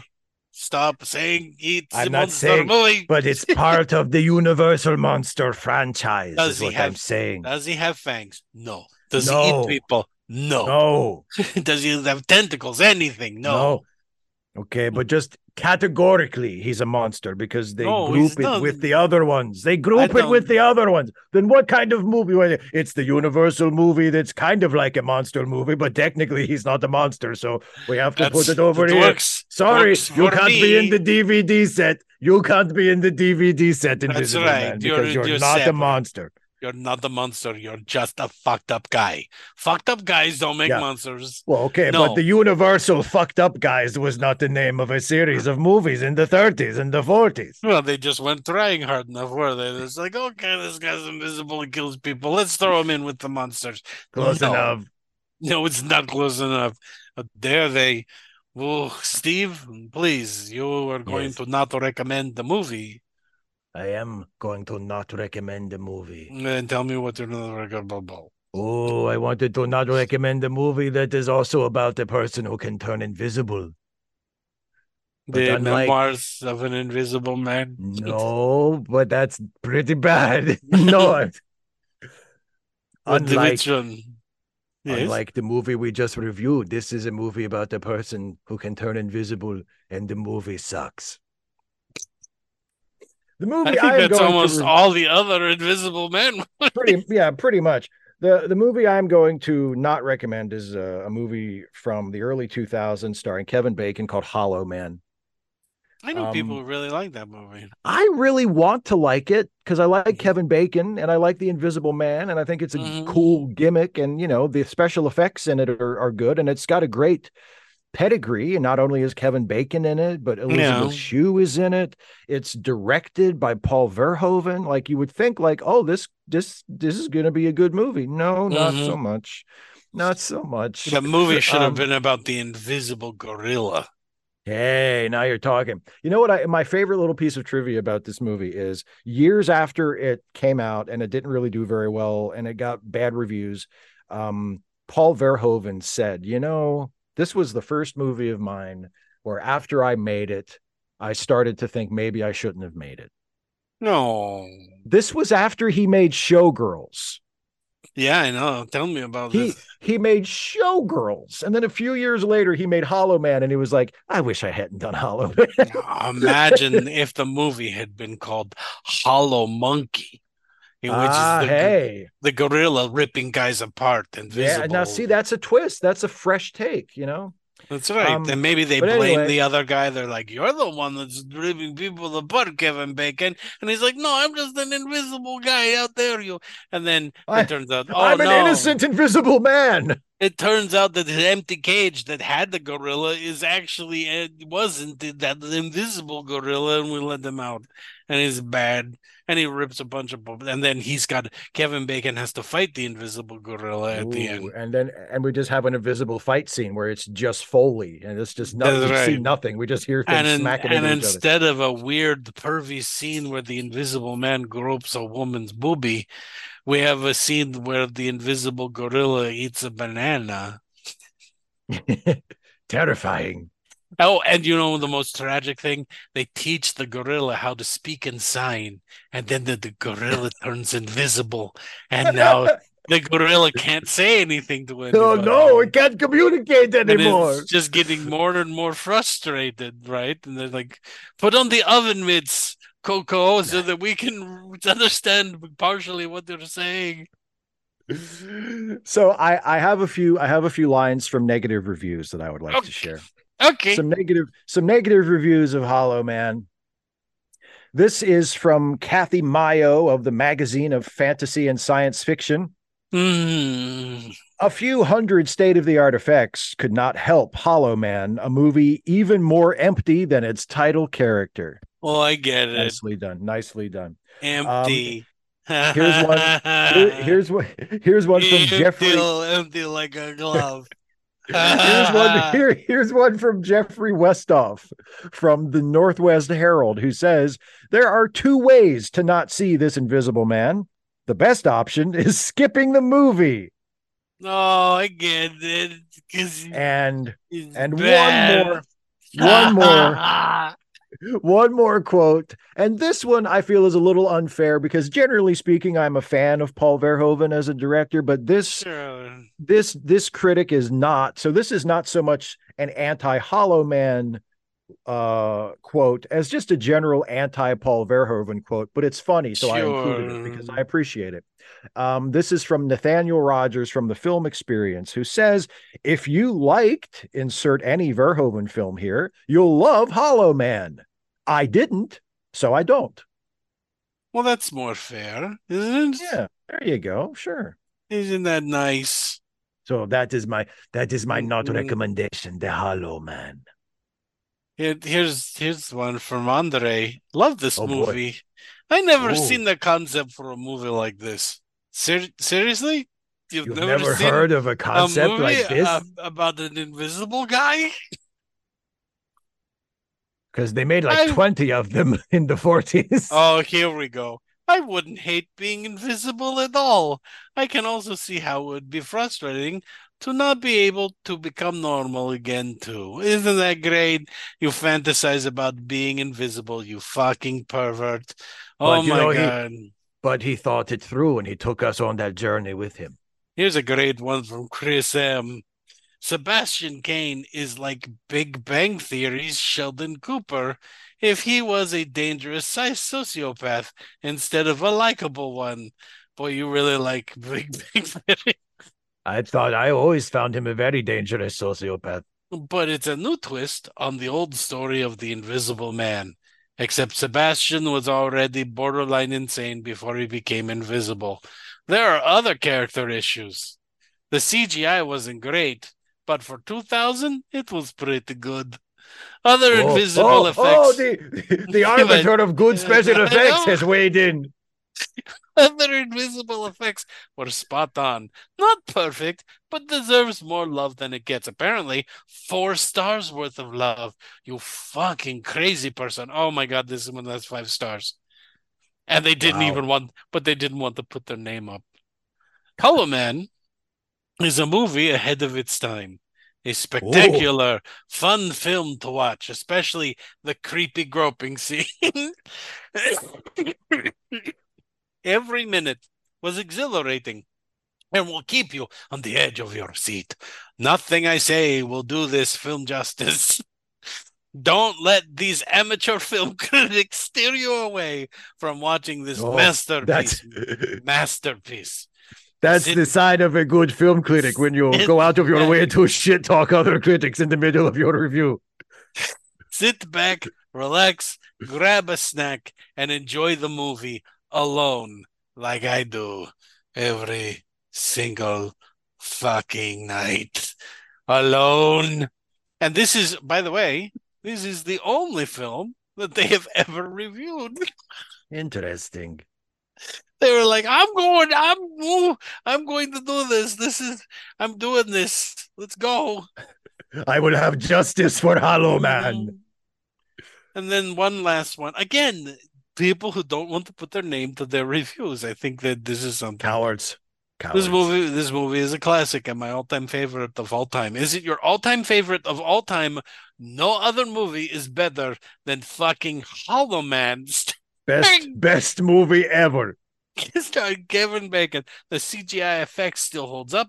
Kevin and the leading lady, oh, who cares if she has Whatever her name is, who cares? are amazing in this in this movie. It's a great story of the inhumane things people will do when they have power and cannot be co- seen. oh, very clever. Very This- clever. I Uh-huh. see why he was impressed by the movie.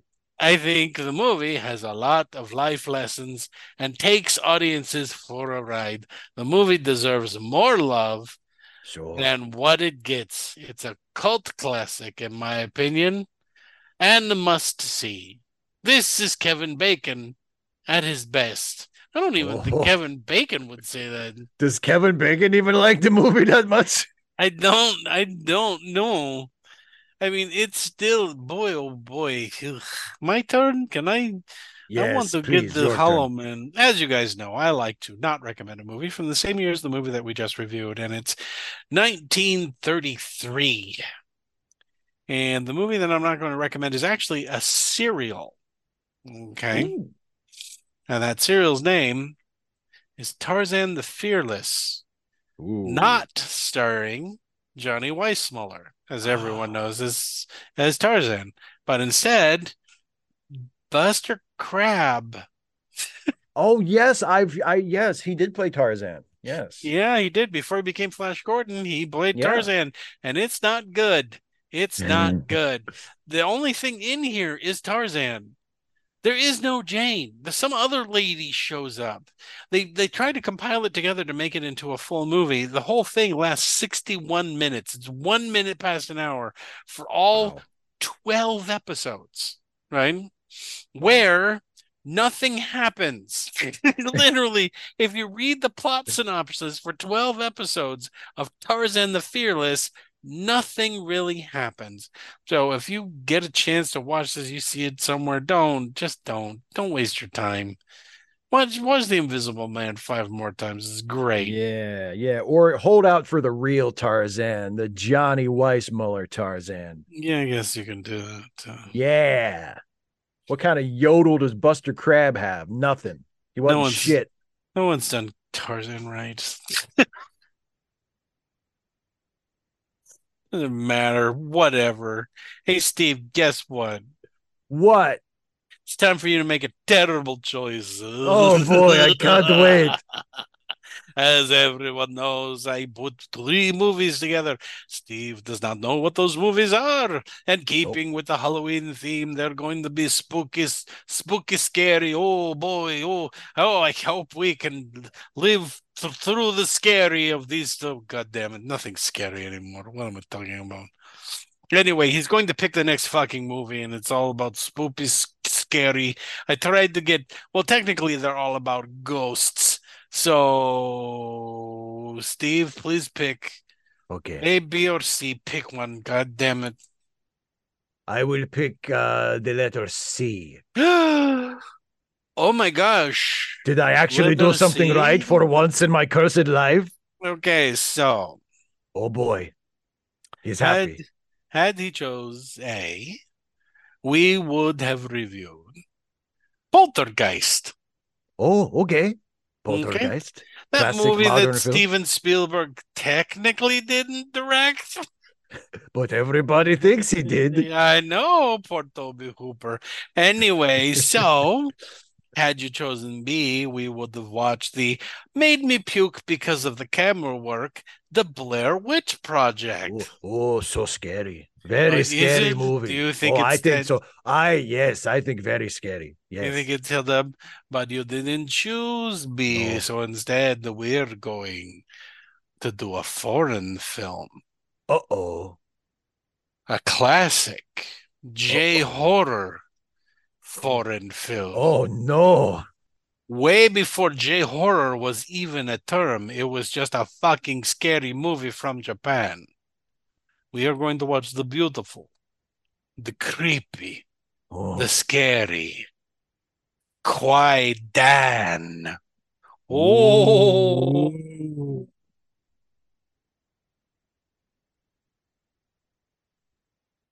you hear me? No one can I hear. can I, I can hear you. Can you can you hear me? Happened with my fucking microphone after I said Kwaidan. So, It oh, must oh, it's that's extra spooky. have you seen Kwaidan? I've never seen Kwaidan. No. Get out, get out of the castle. I, I'm going I I'm going to watch no. it before the next show. Oh, what do you want from me? Oh, wait, no, it's basically ghost stories, four ghost stories from Japan. They're super cool. If you haven't seen them, you can go out and find Kwaidan. It's K W A I D A N. Kwaidan.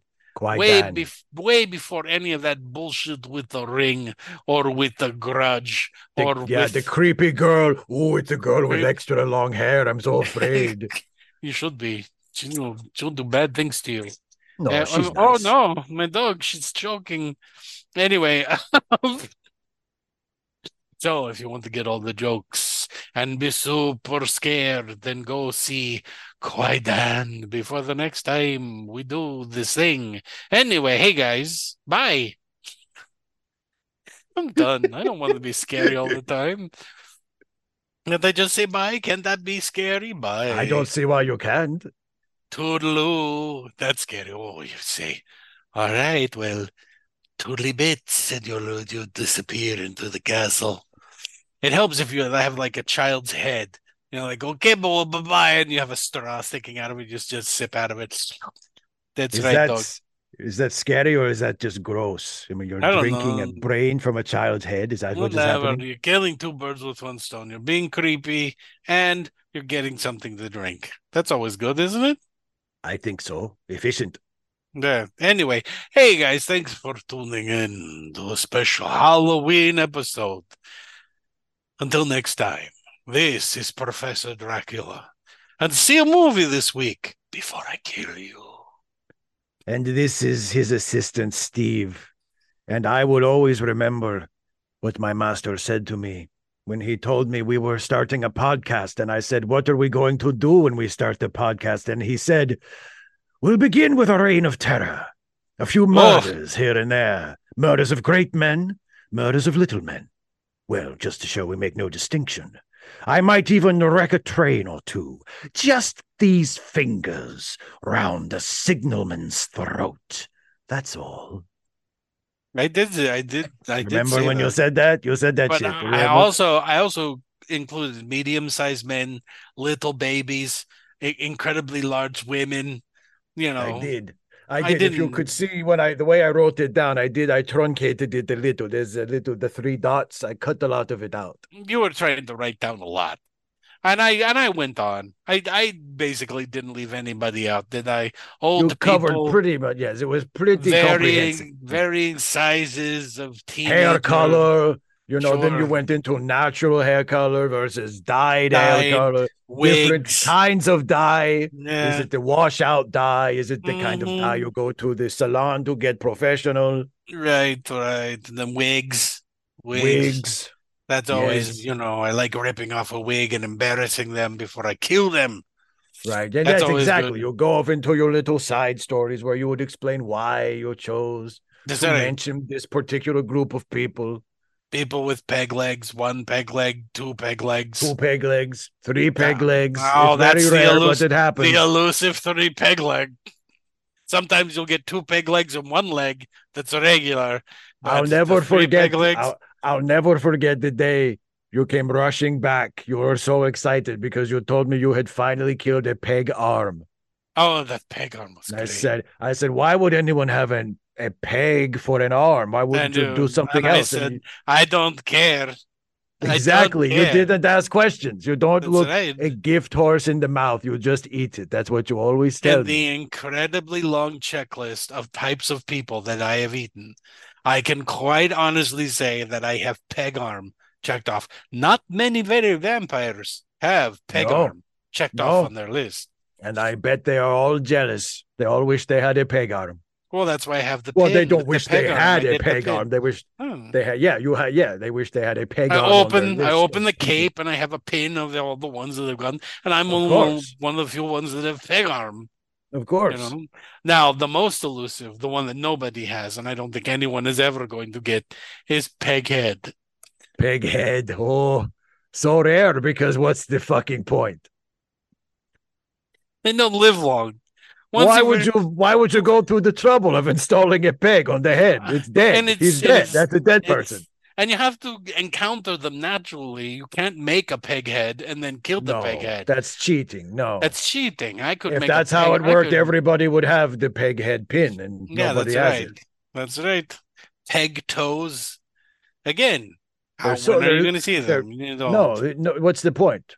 That's right. You, and you, I could make any of those things right now. Who, who's going to miss a toe that much? Well, you'd be surprised. I'm sure there's someone out there that's got a peg toe. I oh, just I got the meat. toe. And... I must have a peg to replace my missing toe. I miss it right. so much. Mm-hmm. Grow up, you pussy.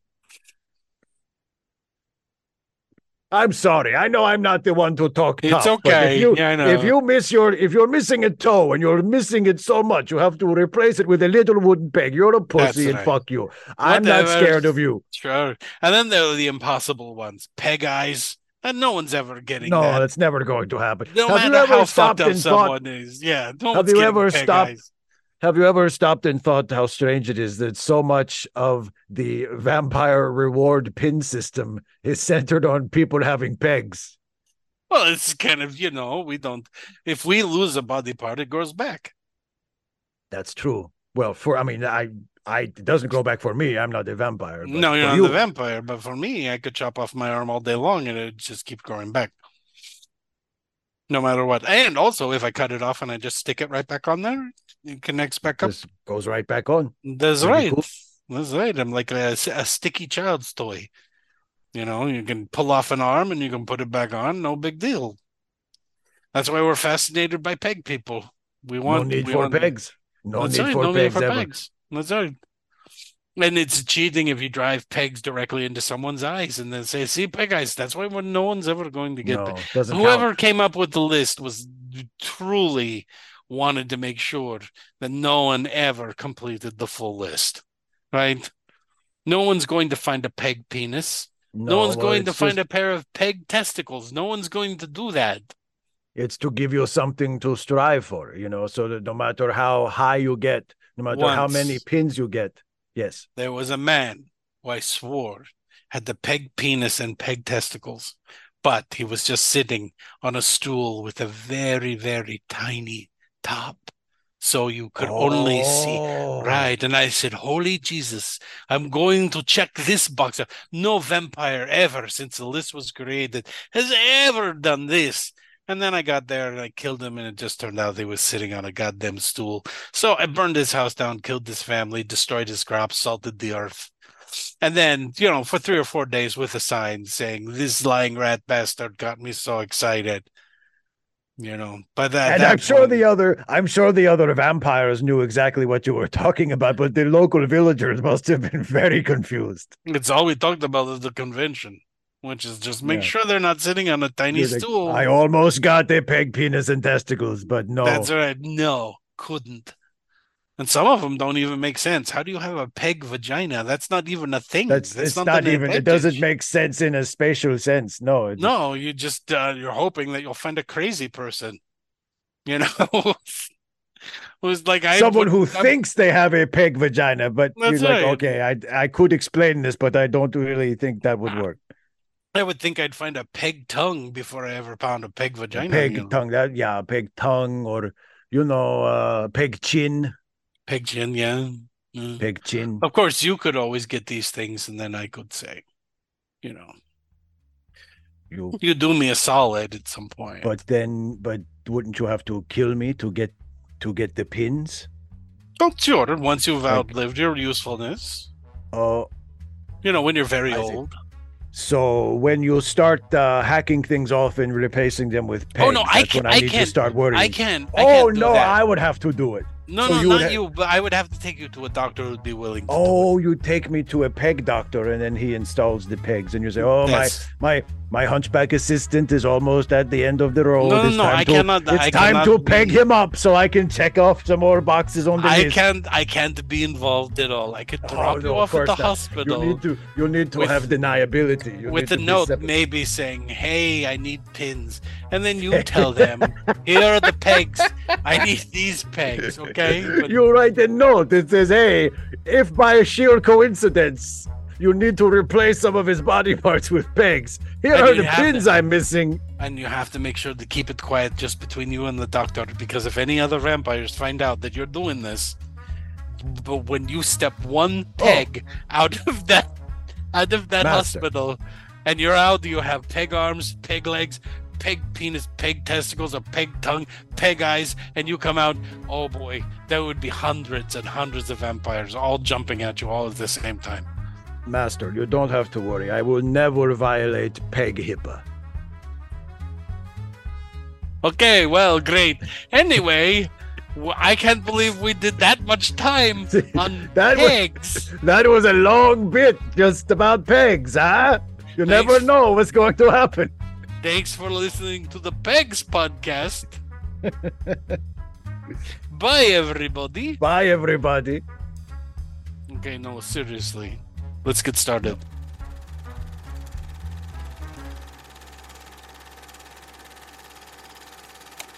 Late Seating is a Let Me Listen podcast production featuring Steve Shives and Jason Harding. Produced by Jason Harding. Theme music Rollin' at 5, composed and performed by Kevin MacLeod. You can find more Let Me Listen podcast productions at our website at www.letmelistenpodcasts.com. You can also find us on Stitcher, iTunes, or just about anywhere you download podcasts. Late Seating is a listener supported podcast. If you would like to support Late Seating or any of the other Let Me Listen productions for as little as $1 a month, please visit our Patreon page at www.patreon.com slash Let Me Listen. And thanks for listening.